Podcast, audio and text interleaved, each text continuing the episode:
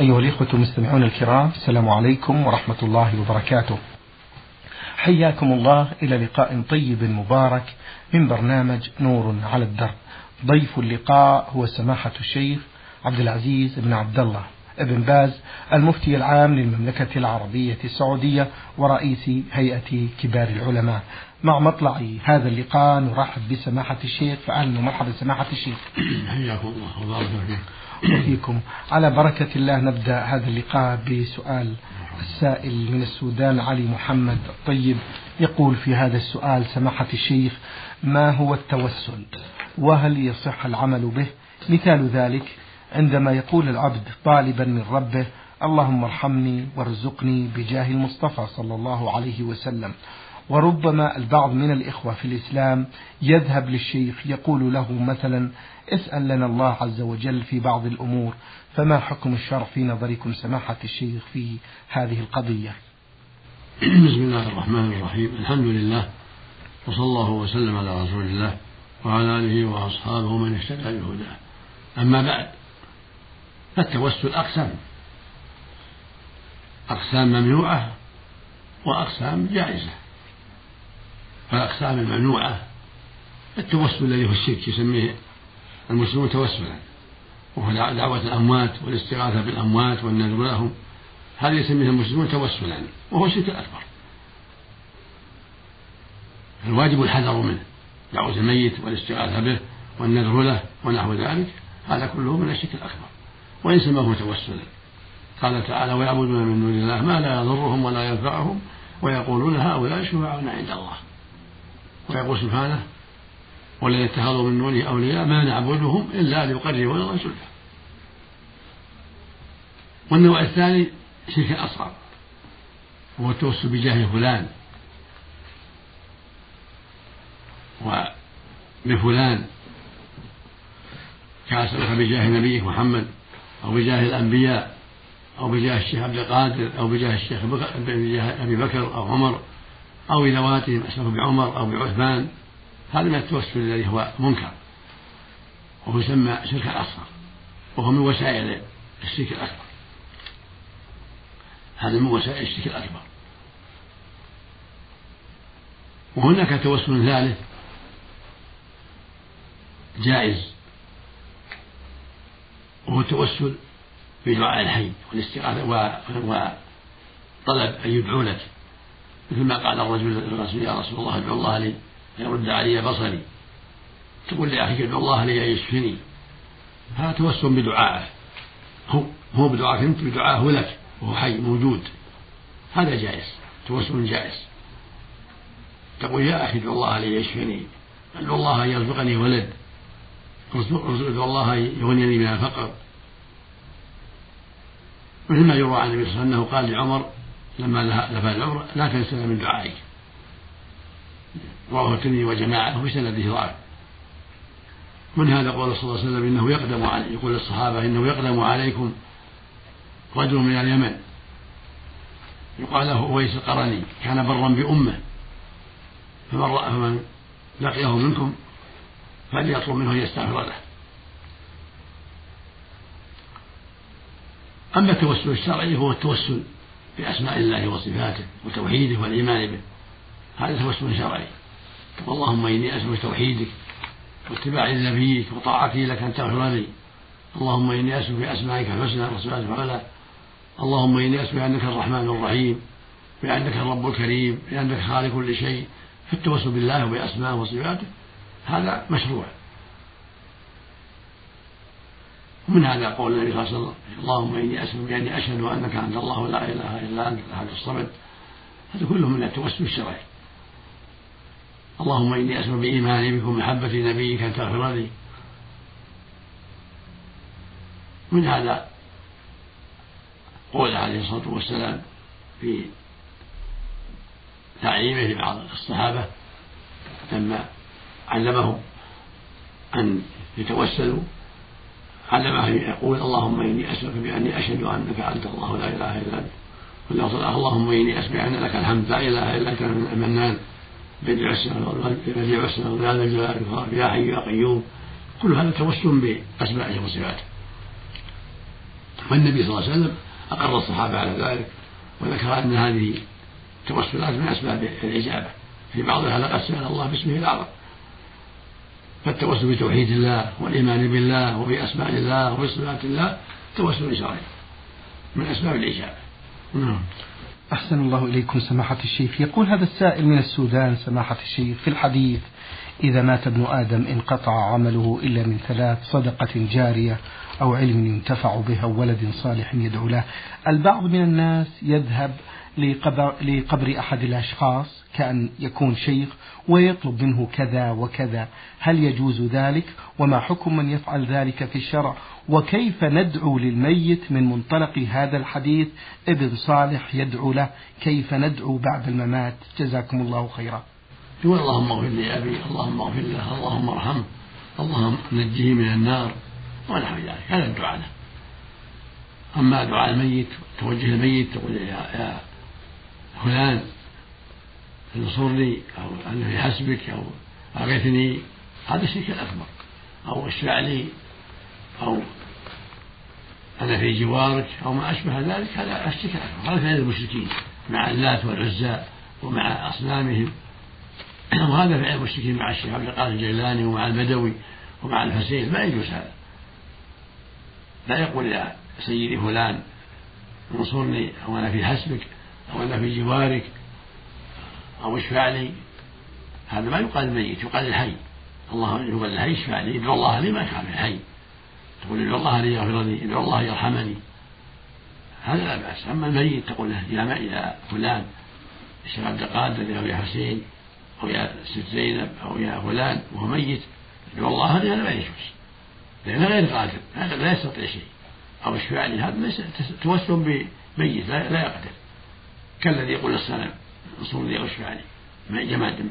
لا لا قدرة له ولا شيء. فسؤال الأموات والاستغاثة بالأموات والتشفع بالأموات هذا هو عمل المشركين. وهذا هو المنكر. ولا يجوز بل هو من الشرك الأكبر. نسأل الله العافية. أحسن الله مثل الغائبون.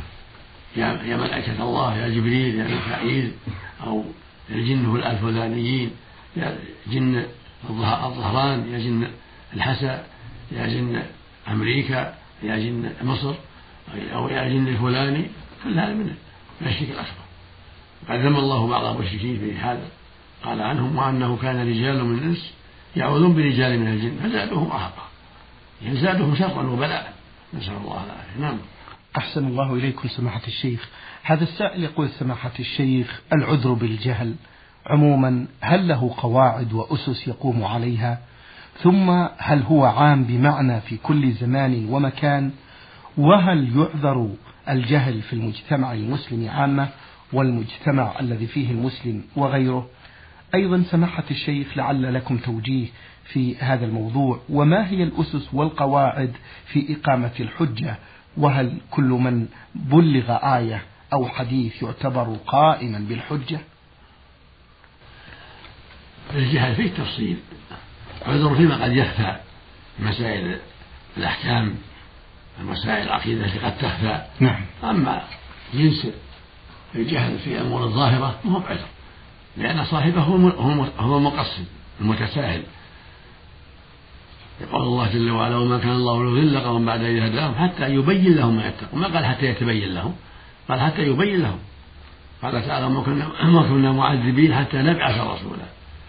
ما قال حتى يفهموا كلام الرسول. قال حتى نبعث الرسول فعلى الرعية وعلى الأمة أن أن تتفهم أن تتفهم كلام الرسول أن تتفهم القرآن أن تسأل عما أشكل عليها. لأن الرسول مبلغ والقرآن مبلغ. هذا بلاغ للناس. ويقول الله جل وعلا يا أيها الرسول بلغ ما أنزل من ربك. ويقول سبحانه وأوحي إلى هذا القرآن اليوم أنذركم يوما بلغ. فالأمة مبلغة بالقرآن وبالرسول. فالذي يعيش بين المسلمين والقرآن موجود والسنة موجودة ولا يبالي ولا يسأل ما هو معلوم. أما في دقائق الأمور مثل بعض الأحكام بعض مسائل الربا بعض مسائل العقود قد تخفى عليه يعذر إذا كان مثله لا يعرف لا يسمح له معرفة ذلك. مثل الذي قال لأولاده إذا مت حرقوني ثم ذروني في البحر. قدر الله لا يعذبني. ظن أن هذا يفوت الله لجهله بعمق بكمال قدرة الله سبحانه وتعالى. فعذره الله لما جمع ما في البر والبحر من جسمه وقام بين يديه سأله ما ما حملك على هذا؟ قال خوفك. فغفر الله له من أجل شدة خوفه من الله وجهله بهذا الأمر الدقيق. وهكذا في مسائل كثيرة في العقود في البيع وفي المحرمات. قد يخفى عليه بعض بعض الأشياء التي يخفى دليلها. أما إنسان يسمع القرآن يسمع السنة وعنده من يرشده ولا يبالي ولا يسأل الشرك أعظم الذنوب. لا لا يسهل في هذا. مثل المسائل الأخرى عقوق لوالديه أمر واضح. مثل ما, ما يفعل بعض الناس من ترك الصلاة لأن هذا أمر واضح ما هو معلوم. لأن شيء واضح بين المسلمين. أما الشيء الدقيق الذي قد يخفى يعذر فيه. نعم. جزاكم الله خير سماحة الشيخ. إذا سماحة الشيخ العامة عليهم أن يسألوا عما أشكل عليهم. الله يقول فاسألوا أهل الذكر. طيب. عليهم أن يسألوا وعامة الكفار في مكة ما عذرهم الله. طيب. الرسول بين أيديهم. وهكذا في المدينة. ما عذر المنافقين ولا عذر اليهود. لأنهم يسمعون كلام الله ويسمعون القرآن ولم يستجيبوا. أحسن الله إليكم. وفيهم العامة. نعم نعم. جزاكم الله خيرا نعم. سماحة الشيخ صحة حديث هذا السائل يقول صحة حديث بلغوا عني ولو آية. هذا صحيح رواه البخاري صحيح. نعم. بلغوا عني ولو آية. الواجب التبع عن الله ولو آية ولو حديث واحد. اللي يحفظ يحفظ قوله تعالى يا أيها الناس أطيعوا الله وأطيعوا الرسول يبلغ. يحفظ قوله جل وعلا حافظوا على الصلوات والصلاة الوسطى وقوموا يبلغ. هكذا اللي هو يفهم. يحفظ قوله تعالى وأقيموا الصلاة وآتوا الزكاة وأطيعوا الرسول لعلكم ترحمون. يبلغ يسمع حديث ويحفظ إنما الاعمال بالنيات وإنما لكل امرئ ما نوى. يبلغ الاعمال بالنيات. يسمع قول الرسول صلى الله عليه وسلم كل امتي يدخل الجنة إلا كل امتي يدخل الجنة إلا من أبى. إذا رسول من يأبى؟ قال من أطاعني دخل الجنة ومن عصاني فقد أبى. وما أشبه ذلك. اللي يحفظ. أحسن الله إليكم سماحة الشيخ. السائل نون المنصور الفرعة آه يقول امرأة كبيرة في السن تصلي فروضا وتترك أخرى وإذا صلت يكون عليها نجاسة وتفوت بعض الأشياء هل يلحقها شيء في ذلك؟ إذا كان عقلها قد اختل ما عليها شيء هي مكلفة. إذا كان عقلها هذا بسبب عقلها اختل ما عليها شيء. أما إذا كان لا هو بعقلها معها. لأن قد تنسى شيء يبين لها. كانت عاقلة تفهم. أما إذا كان قد اختل عقلها لكبر سن أو لمرض أو ما أشبه ذلك فالله جل وعلا رفع عنها القلم. النبي صلى الله عليه وسلم رفع القلم عن ثلاثة عن النائم حتى يستيقظ وعن الصغير حتى يبلغ وعن المجنون حتى يفيق. ومن كان عقله مختل مثل المجنون سواء. جزاكم الله خيرا سماحة الشيخ. لعل لكم سماحة الشيخ كلمة توجيهية للأبناء والبنات في العناية بوالديهم عند كبر سنهم وعجزهم لأن الملاحظ أن بعض الأولاد والبنات يهملون والديهم في كبر السن شيخ. الواجب على البنين والبنات التقوى الله في هذا وأن يحسنوا إلى والديهم وأن يصبروا. قد صبر الوالدان عليهم في صغرهم وربياهم وأحسن إليهم. فالواجب على الأولاد أن يتقوا الله في الوالدين وأن يحسنوا إليهما وأن يصبروا على ما قد وقع من التعب لمرضهما أو اختلال عقلهما. لا بد من الصبر. الله يقول جل وعلا وقضى ربك ألا تعبدوا إلا إياه وبالوالدين إحسانا. إما يبلغن عندك الكبر أحدهما أو كلاهما فلا تقم لهما أف ولا تنهرهما وقل لهما قولا كريما. واخفض لهما جناح الذل من الرحمة وقل رب ارحمهما كما ربياني صغيرا. ويقول جل وعلا أن اشكر لي ولوالديك إلي المصير. الواجب الصبر على الوالدين والإحسان إليهما وتحمل ما قد يقع من الأذى. في الحديث رضا الله في رضا الوالدين وسخط الله في سخط الوالدين. ويقول النبي صلى الله عليه وسلم ألا أنبئكم بأكبر الكبائر قلنا بلى يا رسول الله. قال الإشراك بالله وعقوق الوالدين. جعل عقوق الوالدين قليل الشرك.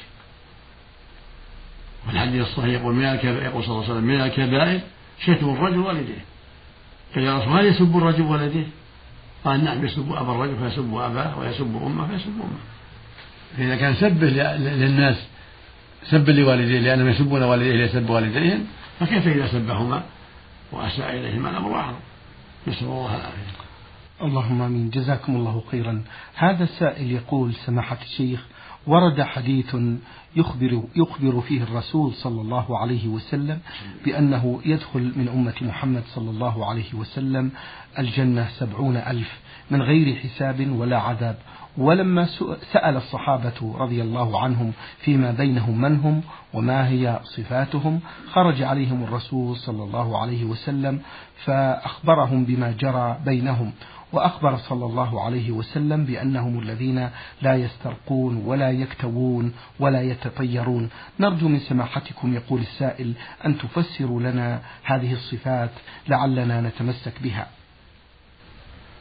أخبر النبي صلى الله عليه وسلم أن يدخل من سبعون ألفا بغير حساب ولا عذاب في رواية مع كل ألف سبعين ألفا.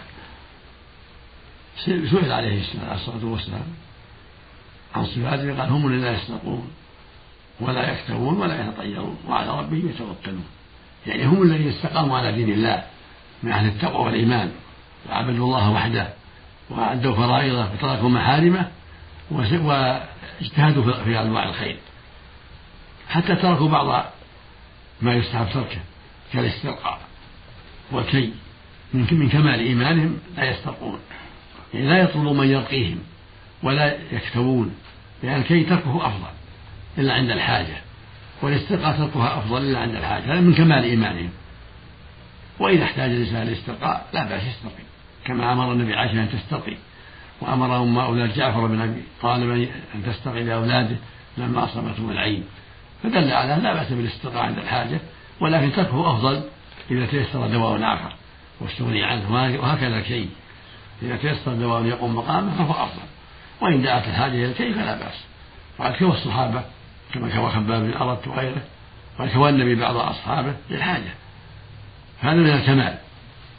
ولا يخرجها عن السبعين إذا إذا استرقى أو كذا. لكن هذه من من من أعمالهم الحسنة ترك الكي إذا استغني عنه ترك الاسترقاء إذا استغني عنه. وإلا فالسبعون ألف هم أهل الاستقامة. هم أهل الخير والاستقامة في طاعة الله وترك معصيته. المحافظة على الخير. نعم. أحسن الله إليكم. يقول السائل في ثاني أسئلته هل يحاسب الإنسان على ما يجول في نفسه من كلام وتخيلات وتساؤلات فيما يخص الحال بعد الموت وكيف يمكن التخلص من هذه الأفكار؟ الوساوس التي تعرض الإنسان في نفسه ولا تستقر لا يؤخذ لا يؤخذ عليها.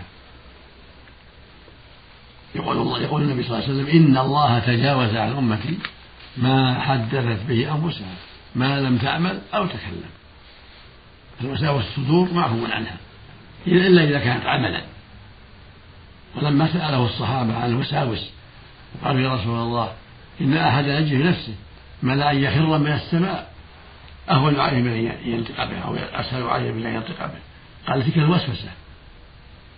فلو ذاك صريح الإيمان فإذا وجد أحد ذلك فليقل آمنت بالله ورسوله.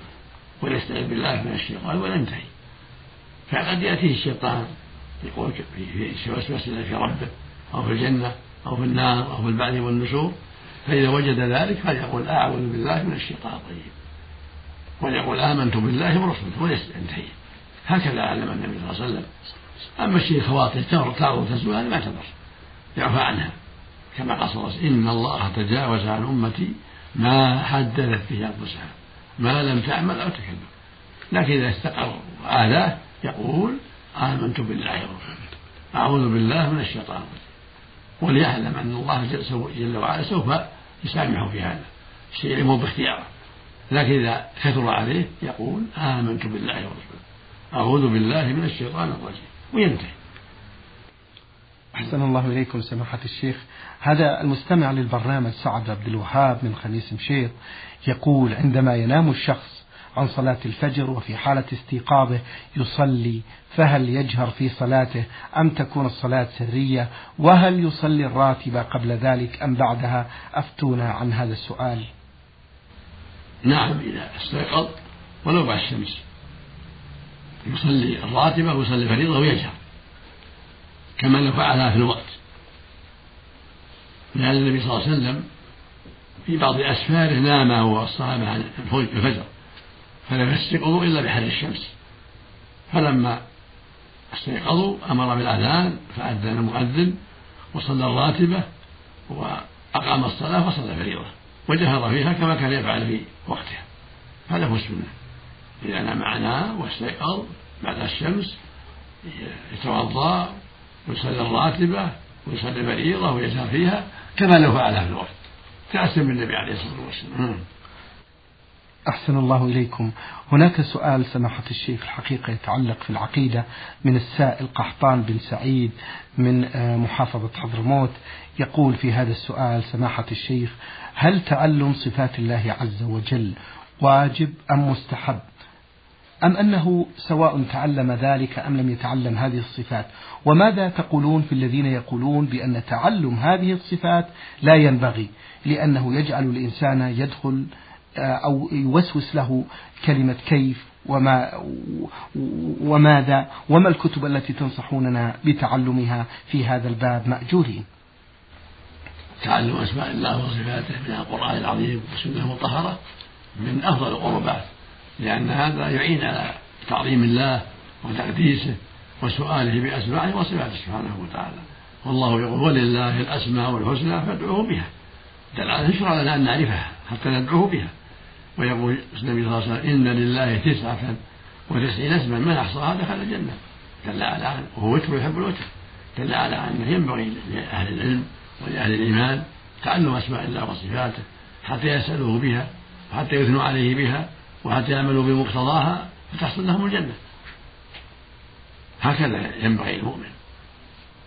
ويعلم أن الله جل وعلا ذو الأسماء الحسنى وأنه لا شبيه له ولا كف له ولا ند له وأنه الكامل في ذاته وأسمائه وصفاته وأفعاله.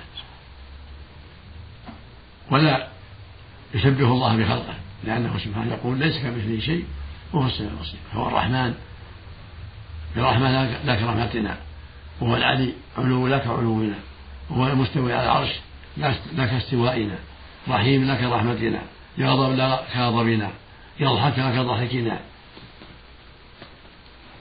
إلى غير هذا من صفاته سبحانه وتعالى. نعم. أحسن الله إليكم.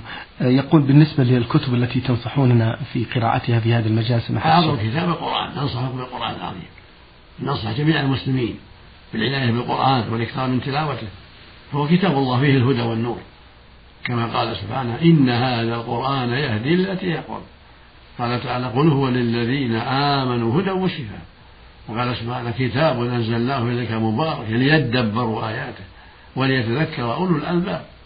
قال سبحانه أفلا يتدبرون القرآن أم على قلوب أقفالها؟ فنوصي جميع المسلمين رجالا ونساء.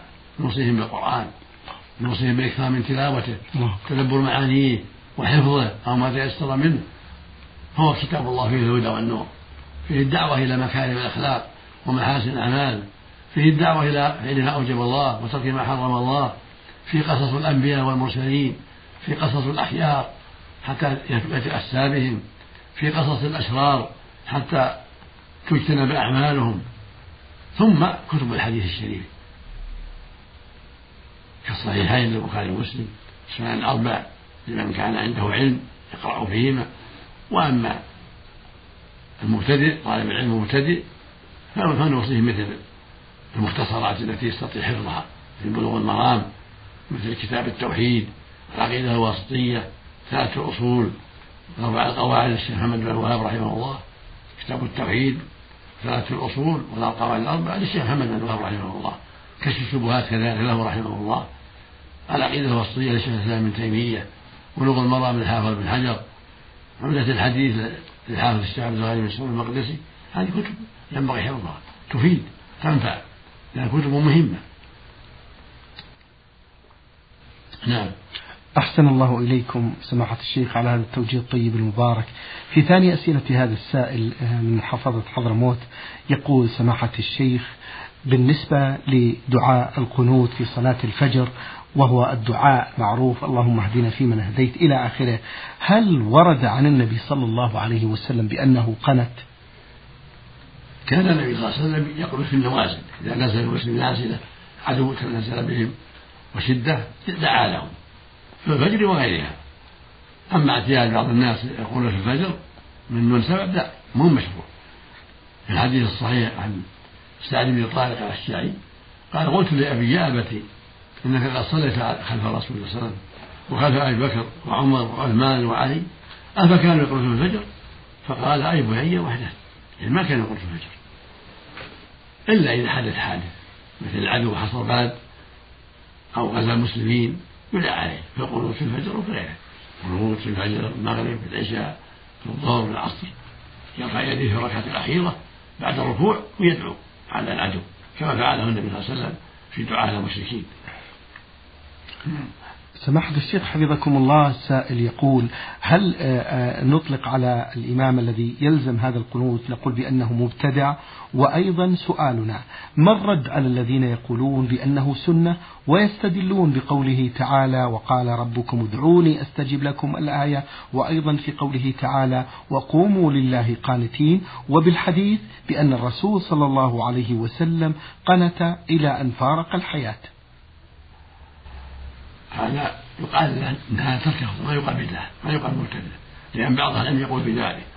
بعض من الأئمة كالشافعي وجماعه يرون القنوت في الفجر دائما وهو قول ضعيف مرجوح ولكن يعلم أن هذا هو الأفضل. أما حديث لم يزل يقول حتى فرق الدنيا فهو حديث ضعيف ليس بصحيح. وإنما قالت في رد في الدعاء على المشركين. أما قنوت دائما في الفجر من داعي الحاجة لا ما هو مشروع. إنما يشرع عند النوازل عند وجود العدو في الفجر وغيره. ولكن من فعله؟ استدلالا بعض الأحاديث الضعيفة. فهذا يعلم أن السنة خلاف ذلك يبين له الكلام الطيب والأسلوب الحسن فقط. أحسن الله إليكم سماحة الشيخ وجزاكم الله عنا وعن المسلمين خير الجزاء. أيها الإخوة والأخوات أجاب عن أسئلتكم سماحة الشيخ عبد العزيز بن عبد الله ابن باز المفتي العام للمملكة العربية السعودية ورئيس هيئة كبار العلماء. شكر الله لسماحته على ما بين لنا في هذا اللقاء ونسأل الله عز وجل أن ينفع به الإسلام والمسلمين. وفي الختام تقبلوا تحيات زميلي مهندس الصوت فهد العثمان والسلام عليكم ورحمة الله وبركاته.